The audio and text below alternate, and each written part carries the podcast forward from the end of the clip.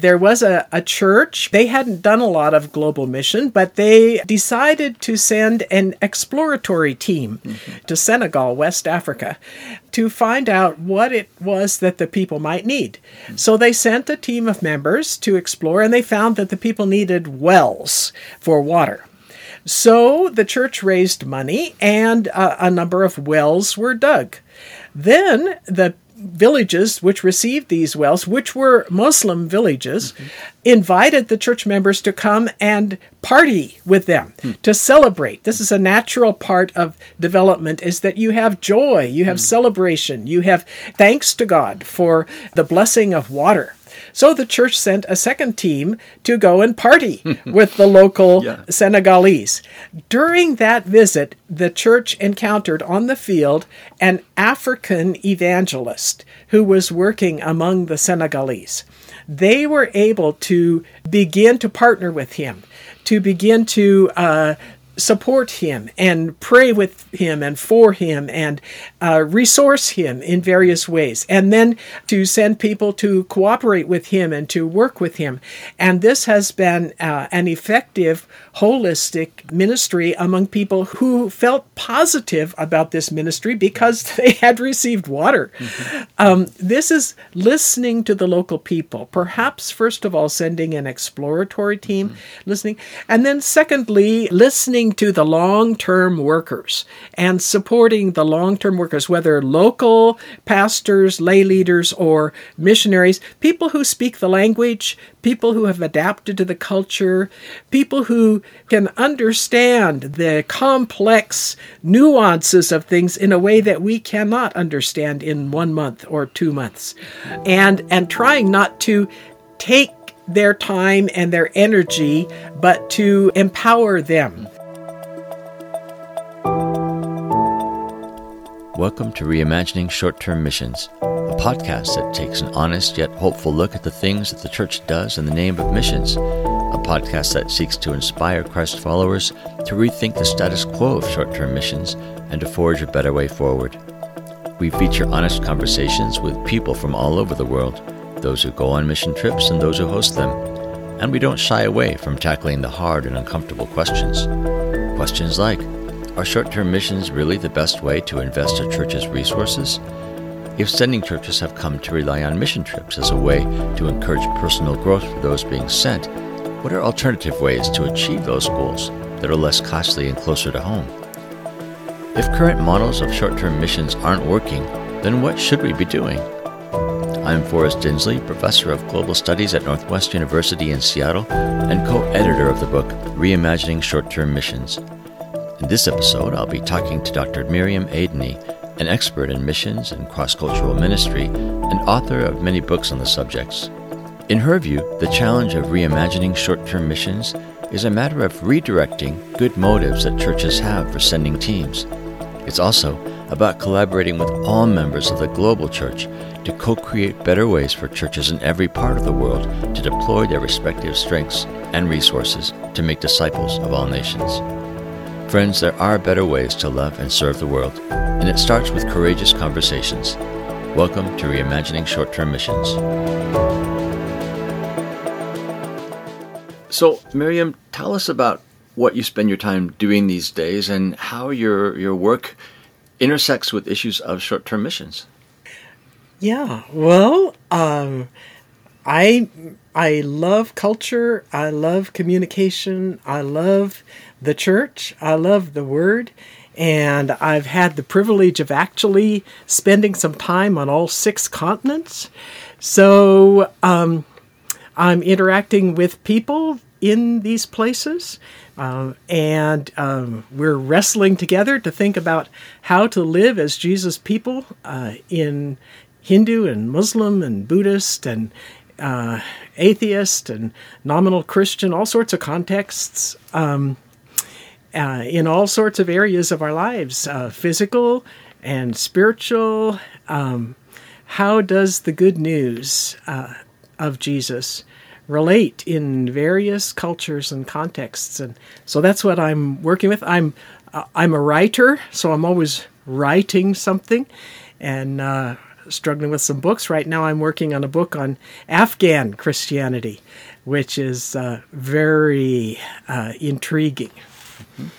Well, you've written a chapter for the book Reimagining Short Term Missions, and you're writing the preface actually. The title is The Migration of the Wildebeests. so I'm wondering if you could comment on that title and what it is you were trying to communicate to people through that, that figurative language. Right. Well, I think first, uh, first I have to say that that short-term missions uh, comes from a good heart, comes from a good motivation. Uh, God loves the vulnerable and God crosses boundaries. We see this especially at Christmas. Jesus crossed a boundary in order to uh, communicate with us, in order to bring us life. Uh, and as we follow Jesus, we naturally want to cross boundaries. It's just a normal thing to do. And that is why we do short term mission. That's our motivation. Sometimes uh, we have some other motivations, mm. like. Um, adventure. Uh, we want to go new places, see new things. Uh, and uh, also, we want to feel good about ourselves, mm. being people who, who serve and who give back. Mm-hmm. and if we are organizing uh, a short term mission for a church, uh, we know that a short term mission may build relationships among our church members. It may stimulate their compassion and it may stimulate their giving. And those are all uh, desirable outcomes. So, uh, for all these reasons, uh, we get involved in, in short term missions.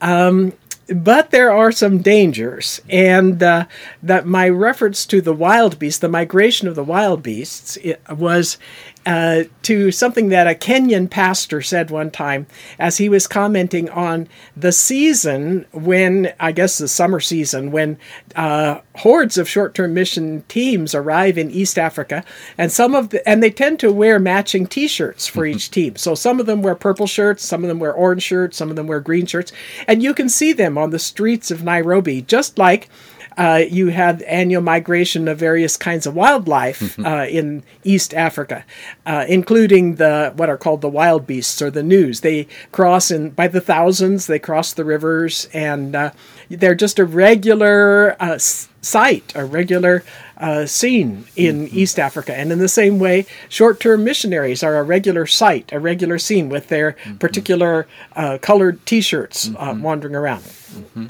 So I think probably uh, your sources will give you their impression of, of that spectacle of teams of people arriving in multicolored shirts.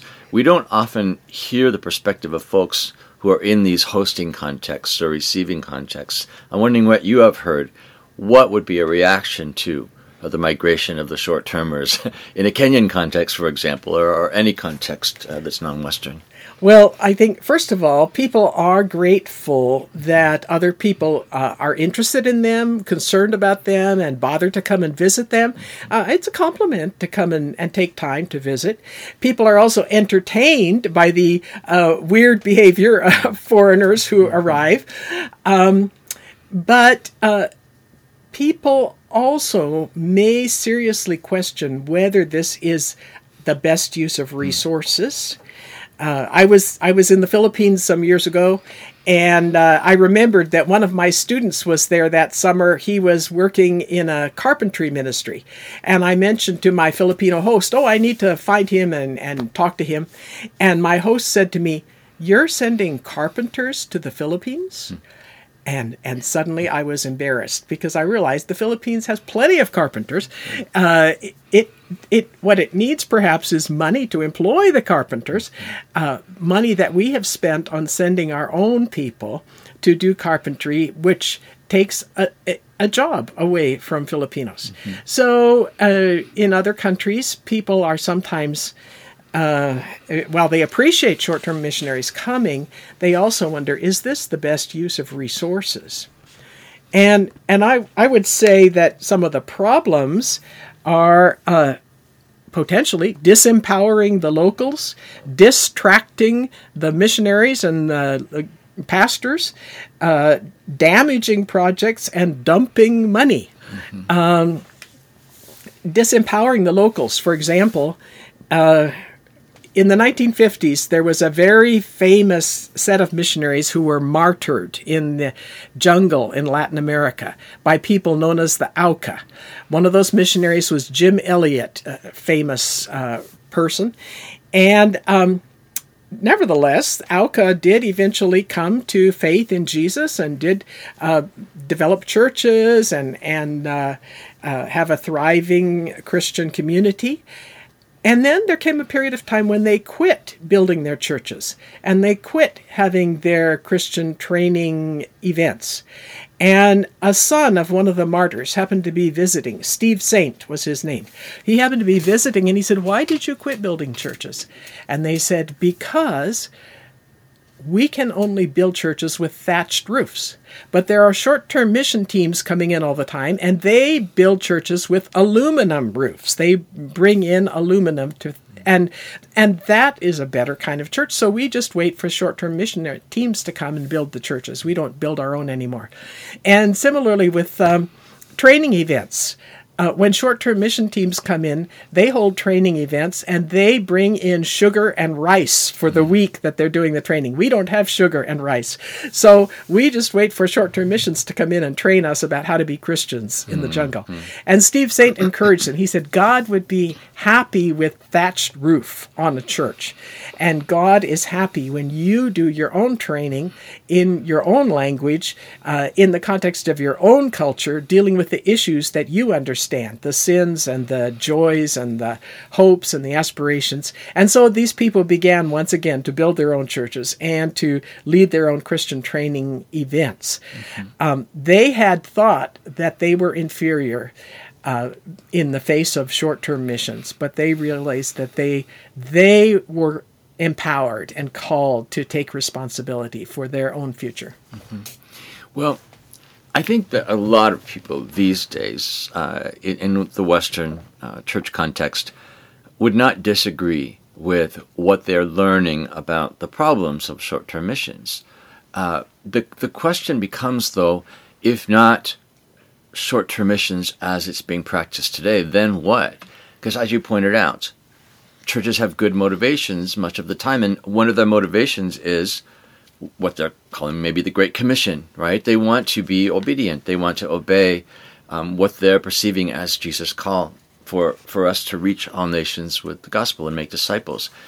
The the question becomes though, um, I guess first of all, is short term missions actually doing that? Is it actually missions? Mm-hmm. Maybe the second question is if it isn't, uh, and if it is causing more problems than it helps, what's the alternative? How does the church respond to the impulse to mission?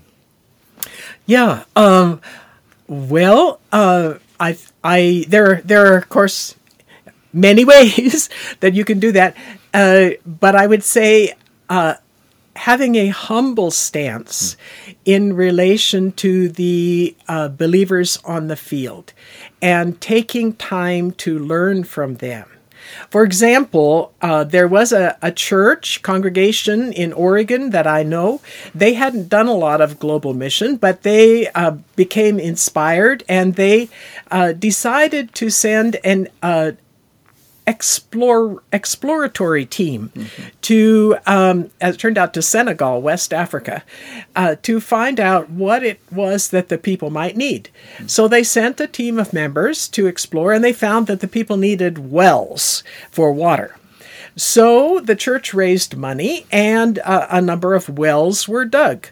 Then the villages which received these wells, which were Muslim villages, mm-hmm. uh, invited the church members to come and party with them mm. to celebrate. This is a natural part of development: is that you have joy, you have mm. celebration, you have uh, thanks to God for uh, the blessing of water. So the church sent a second team to go and party with the local yeah. Senegalese. During that visit, the church encountered on the field an African evangelist who was working among the Senegalese. They were able to uh, begin to partner with him, to begin to uh, support him and pray with him and for him and uh, resource him in various ways, and then uh, to send people to cooperate with him and to work with him. And this has been uh, an effective, holistic uh, ministry among people who who felt positive about this ministry because they had received water. Mm-hmm. Um, this is listening to the local people, perhaps, first of all, sending an exploratory team, mm-hmm. listening. And then, secondly, um, listening to the long term workers and supporting the long term workers, whether local pastors, lay leaders, or missionaries, people who speak the language, people who have adapted to the culture, people who, who can understand the the complex nuances of things in a way that we cannot understand in one month or two months. Uh, and uh, so supporting the long termers. Um, and and trying not to take their time and their energy, but to uh, to just empower them. Mm-hmm. Uh, these are some ways. Now, another example is a, a, friend of mine who regularly takes teams of short term missions to uh, another country in East Africa, where she and her husband worked uh, before as missionaries. Uh, and then he died of a brain tumor, and she came back and got a graduate degree, but she still takes teams there.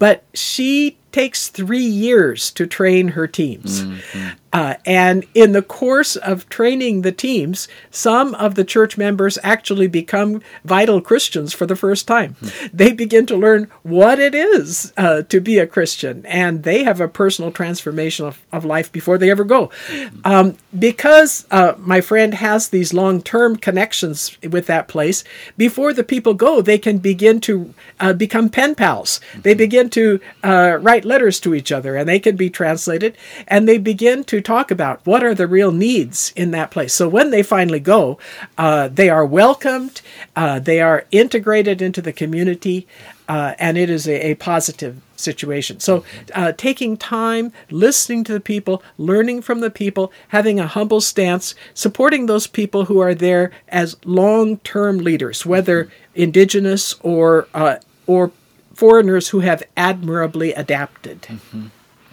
So, why do you think it is that people who would be leading missions in a given congregation uh, here in the states, for example, would would be doing this other model that isn't a model based on listening. It isn't a model um, that acknowledges the strengths and resources of a given context, uh, but it's it's something else. Why do you think it is that uh, such churches continue this this uh, really culture of short-term missions uh, in a way that is irrelevant, but but yet still meets a need somehow in the church.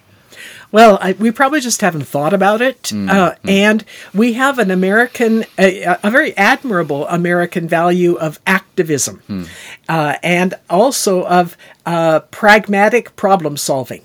We like to analyze what's the problem here? Okay, what resources are needed? Okay, let's go in and, and deal with it. Mm-hmm. Now, there are some other cultures that like to meditate on the paradoxes of existence. This is not us. Mm-hmm. we we want to go in and solve the problem. If we can't, then then we find it very hard to, to stay around because nothing's happening. Um, uh, this is a good value, but we uh, overuse it in contexts where it's not appropriate. Mm-hmm. Um, we and so our tendency is before we send out a team, uh, somewhat like like a business project, we we define what we're going to do. And, we raise the resources. We tell our donors we're going to dig, uh, you know, five wells, or we're going to build 10 houses or we're going to show the jesus movie to a thousand people or we're going to you know we, we, define the problem as we do here in america but is that the right thing to do mm. We actually should not define what we're going to do until we get onto the field or mm-hmm. until we have extensive interaction with the people on the field um, because they are the ones who should define the problem, not us. But it, it is our tendency to, to do this, and we feel that's faithful to our donors, that our donors are going to invest in this project and they need to be able to measure whether we achieved our goals. Uh, and um, this is just a, a part of our American culture, not a bad part, but not necessarily appropriate in, in this particular uh, setting. And uh, also, many of our churches are not really informed about um, peoples and countries in other cultures. Uh, and this is something that it's not that hard to get that information. You could actually just go on YouTube and see, you see a bunch of bad stuff, but you also see some really useful information about different countries. Um, there is a, a book called Operation World, which you can order, which has information on uh, Christians and churches in every country of the world. Uh, you can certainly get that book before you begin to plan a short term team. So you can see what are the resources that are already there. What is, what is the church? What are the Bible schools? What are the Christian radio stations? How many languages have the Bible in their language? Um, and and our churches need to recognize that the people of whatever country we're going to have a complex uh, culture, civilization, heritage, history, and often church history in that place. And uh, we need to to learn uh, what kinds of questions we ought to ask. Yeah, and I think uh, what you're you're saying is definitely a first step, right? I mean, just get the basic information about the place that you're interested in. I think another key step, though, would of course be forming relationship with folks in that context. Because how else will you ask? What are the needs here? What are the resources here? How can we maybe dream together about what coming together could achieve? Yeah. uh, in our collaboration. How how would churches go about that though? I mean, that's a that's a tricky prospect is forming relationships with the people that you want to um, collaborate with. How does that happen? Yeah, well, that happens, I think, situation by situation. Uh, I gave the example of the team that went to Senegal that didn't really know much, but they listened and they learned to start with the water. Um, there, there are just all kinds of, of ways to do this. One way is to start with people who are living in your own city. Uh, in many of our cities, there are people from dozens, maybe even a hundred uh, different uh, con- language groups, ethnic groups, uh, and uh, you can get to know these people through local agencies that serve them. Uh, or through local community associations. I mean, the Iranian Community Association, the Kurdish Community Association, the the Cambodian Community Association. They, these things exist in our cities, and you can Google them, and um, you can show up at these events, and you can begin to get to know these people. Sometimes they will have churches in your city. Um, or they will know of churches elsewhere in the state or in the country. Uh, and you can get in touch with these and, and learn from these people. Build relationships. And even if they are not Christians, if you build relationships with these people in your city, you invite them for dinner, they invite you for dinner, uh, you go to their events when they have their annual celebrations for this and that, and then you can invite them even to Christmas and Easter things if you want to. Um, and and then when you say you would like to visit their country, they will be happy to connect you with their relatives and mm-hmm. their friends because you have become a friend here. Mm-hmm. Uh, so this is an excellent way to start building relationships. Mm-hmm. Of course, it raises the possibility that maybe a mission for any given church might be those folks from the country that they care about who live in their neighborhoods. Right, Maybe right. that is missions for them. Right, right, right. And and it isn't limited. If you start here, inevitably you will have contacts back there because these people who are living in our cities today, they are in contact with their relatives back home every week um, now. You know, one of the dynamics of, of short term missions is this formation that we talked about, that, that oftentimes the process of preparing for mission or being involved in mission kind of undoes people. It disarms them in such a way that there's this potential for growth and a deepening of faith. I know in my own church, uh, the motivation for short term missions uh, on the part of the youth pastor, my daughter's youth pastor, was formation. He knew from experience the power of of international experience to transform one's perspective and one's heart. What what do churches do with that very worthy goal um, if they decide that in fact international travel is not the thing that's gonna gonna meet that need? What else can they do? Well, that's that's a good point, and uh, it, it is a something that kind of tugs at our hearts mm-hmm. because uh, we know that it, short-term mission can make a difference. One woman wrote to me and she said, "How else can my grandchild experience suffering unless they go on a short-term mission?" Yeah. Uh, but short-term missions are not therapy, uh, and, and uh, that cannot be our priority. Uh, our priority has to be genuinely serving the people to whom we go, even if that means we don't go, mm-hmm. uh, because uh, they can be served better otherwise. Mm-hmm.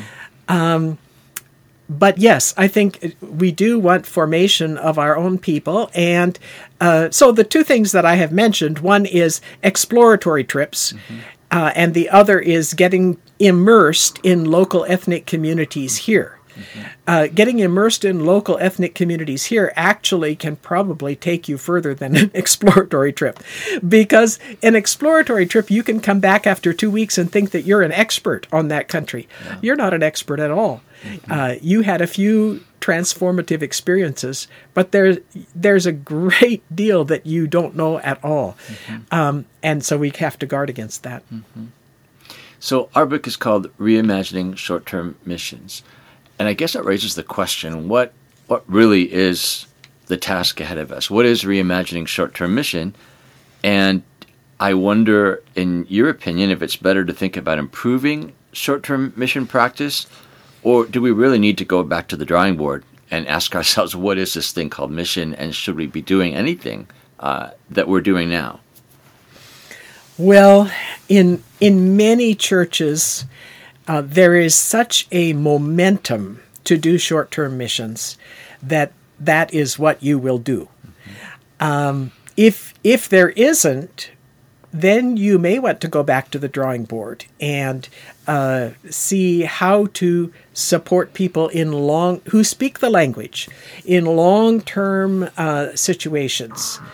But usually there is just this uh, compulsion, impulsion to do short term missions in our churches. It is uh, many, many pastors, many churches use that as a sort of a measurement that they are doing something. So for them, uh, the challenge is to improve it. Mm-hmm. And to do it really well, to slow it down, to make it deeper, to make it more substantial, to make it humbler, uh, but uh, to do it better. Mm-hmm. One thing I haven't mentioned that I that I could say also is that uh, in our in our mission, any of our mission, short or long term, uh, if only we could cultivate more spontaneous praying, singing, and sharing our spirituality. Mm-hmm. This is something that I wish I did more. It's one of my long term goals. I, I was visiting a, a, family from another culture yesterday, and I wish that when I left, I had said, Can I pray a blessing on your children? I didn't do that. I wish I had. Mm. But uh, we don't have to wait until we've dug a well mm-hmm. before we can share our faith. We can we can offer to pray a blessing on people the first time we meet them if it seems appropriate. Mm-hmm. We can uh, sing uh, our, our, joy uh, in many occasions mm-hmm. Uh, and and share our our personal um, refreshment and restoration that we've received from following Jesus, we can share that uh, early on, and it's something we should, of course, cultivate here, mm-hmm. and and then it will be appropriate for us to cultivate it in other places. Mm-hmm.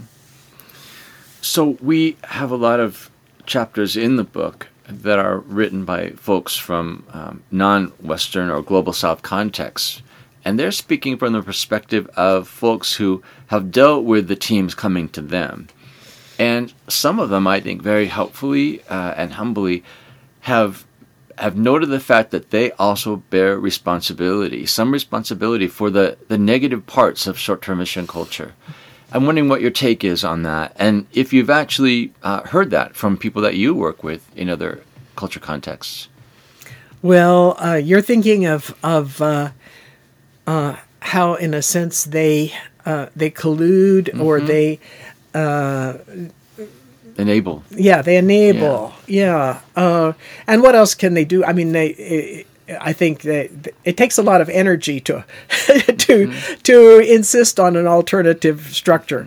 Um, but uh, if po- yeah, so so certainly there, mm-hmm. and naturally, uh, if for example people are not say they only get to eat meat every six months mm-hmm. because the economy is what it is, and then they are offered uh, money to work with short-term mission teams, which means it's possible for their family to eat money, eat meat every week. Mm-hmm. Well, naturally, they can see that there's some good to this. I mean, nutrition to their family, and um, um, yeah, it, it's easy to fall into those habits. It's hard to stand up for more local ownership and mm-hmm. local direction if that's not the pattern.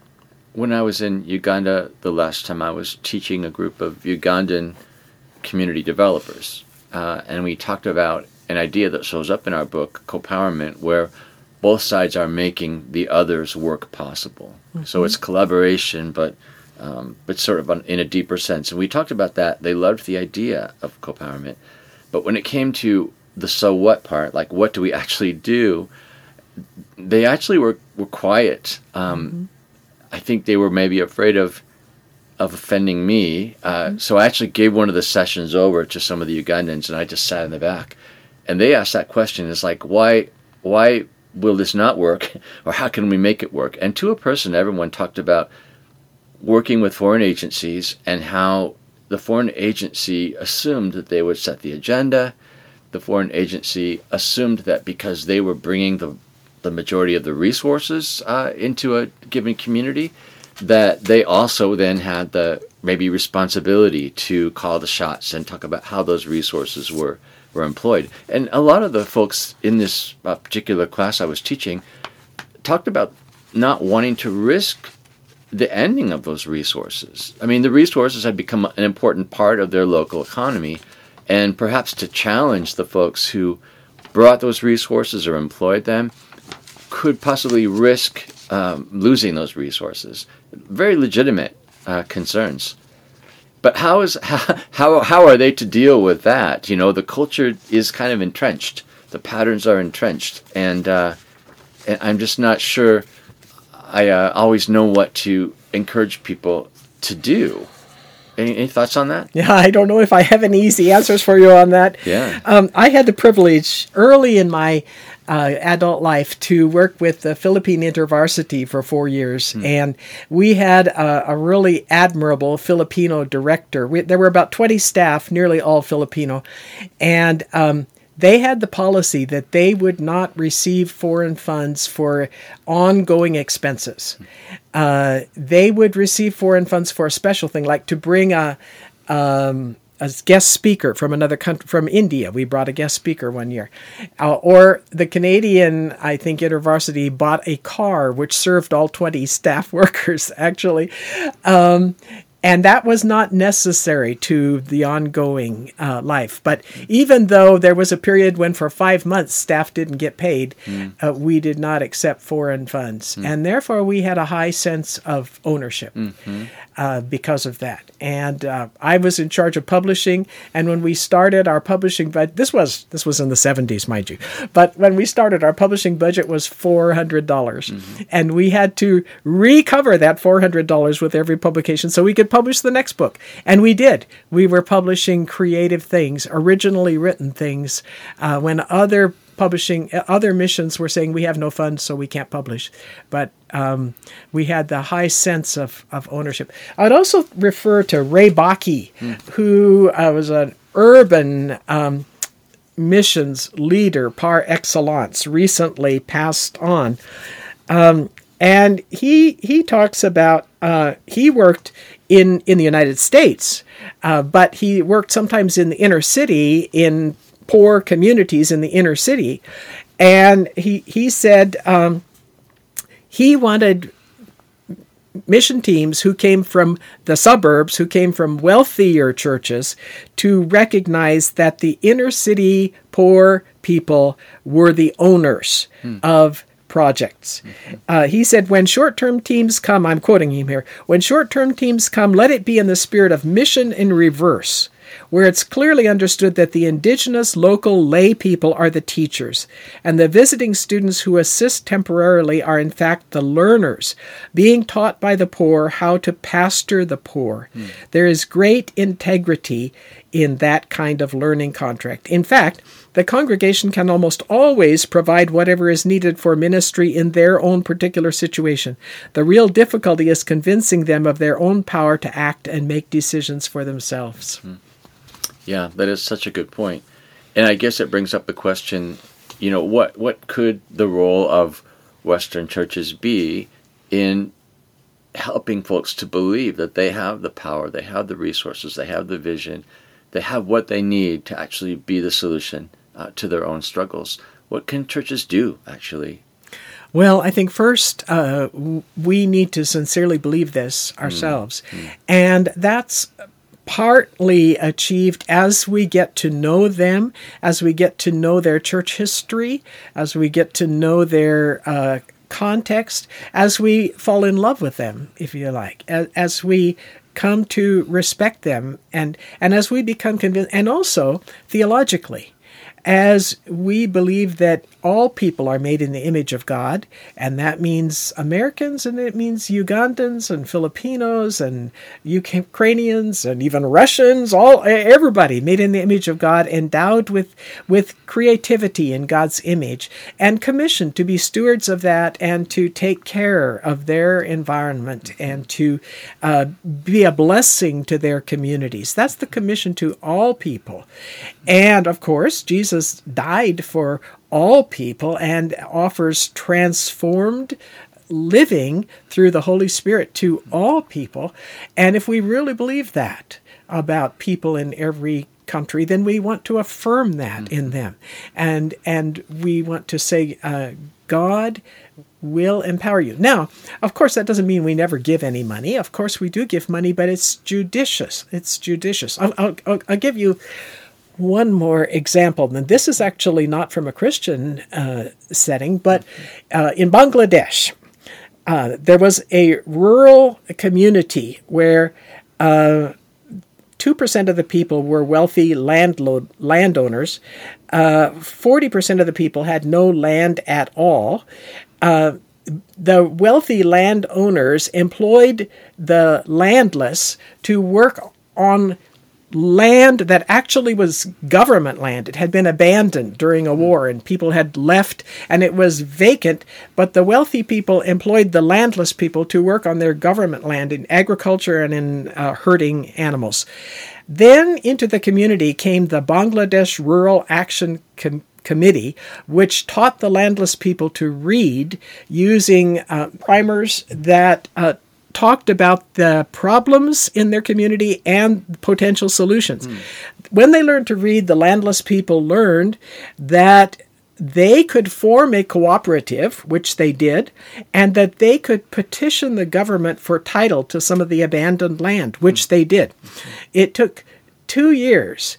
Uh, before they got title, but then they did one and a half hectares per family and then uh, began to farm, and the landowners hired thugs to break their irrigation canals and so forth. But the the and the landowners said, well, you know, they're going to fail, and then we'll be able to buy the land legally. But uh, the landless people, now little landowners, persevered and even with bad weather were able to make a profit on the crop that they raised and began to think about a fishing cooperative and even began to think about family planning. Now, no money was given to those land, those poor landless people until they actually got title to their land. Then a loan for seeds and equipment was given at the going rate of 12% interest. Um, which was considerably less than the money lenders would have given, which was 50% mm, mm, mm, interest. Um, the, the money came uh, when they were about three years into this project, when they were in a position where they could use the money. So it's not to say there should never be money given. Yes, money should be given, but it should be given in a way that promotes sustainability. Yeah, that example I think just pulls together so many of the things we've been talking about. I mean, you could imagine the church having such a role to encourage and empower folks to do such things, right? Absolutely. But it takes imagination, it takes creativity to go beyond the sort of standard models. It takes trust in the people to actually have what they need to solve their own problems. They just need something else to empower them to do that. Uh, so there's and so it much takes there. perseverance too. and perseverance, willing right. to take the long view. Yeah. Exactly right, and of course, short-term missions. Right, right in the title there is the problem in some Mm-hmm. ways that it's short-term, uh, and so it's it's not easy to have any kind of vision when you're talking about two weeks, Right. yeah, in a summer. Right. Right. But you can be part of a larger picture. Right, right. Well, I want to come back to a word that you use. There's that is the- theology, or there's a mm. theological issue. What do you think theologically is going on, and perhaps what theological alternative do we need to consider as we think about maybe a reimagined short-term missions? Well, I think I think uh, our model is always Jesus, who uh, was willing to come and live among us. Uh, you think about Jesus, and you know he had all power at his disposal, but he never spoke English. He never spoke French. He limited himself to a few of the Middle Eastern languages. He never ate pizza. he ate fish and hummus. Um, he limited himself uh, and he took time. He took 33 years in one place. And for 30 of those years, he wasn't active in ministry. Um, he immersed himself in a place in order to be a blessing to those people and ultimately to all of us. Uh, and so I think probably to to think about Jesus as our model uh, may be a, a, a theological uh, journey that we can follow. You've been listening to the Reimagining Short Term Missions podcast. If you want to explore more diverse and challenging perspectives like this, check out a new book called Reimagining Short Term Missions, which includes chapters written by our podcast guests and from many more STM innovators from around the world. Your podcast host is Forrest Inslee, co editor of that book and a professor of global studies at Northwest University in Seattle.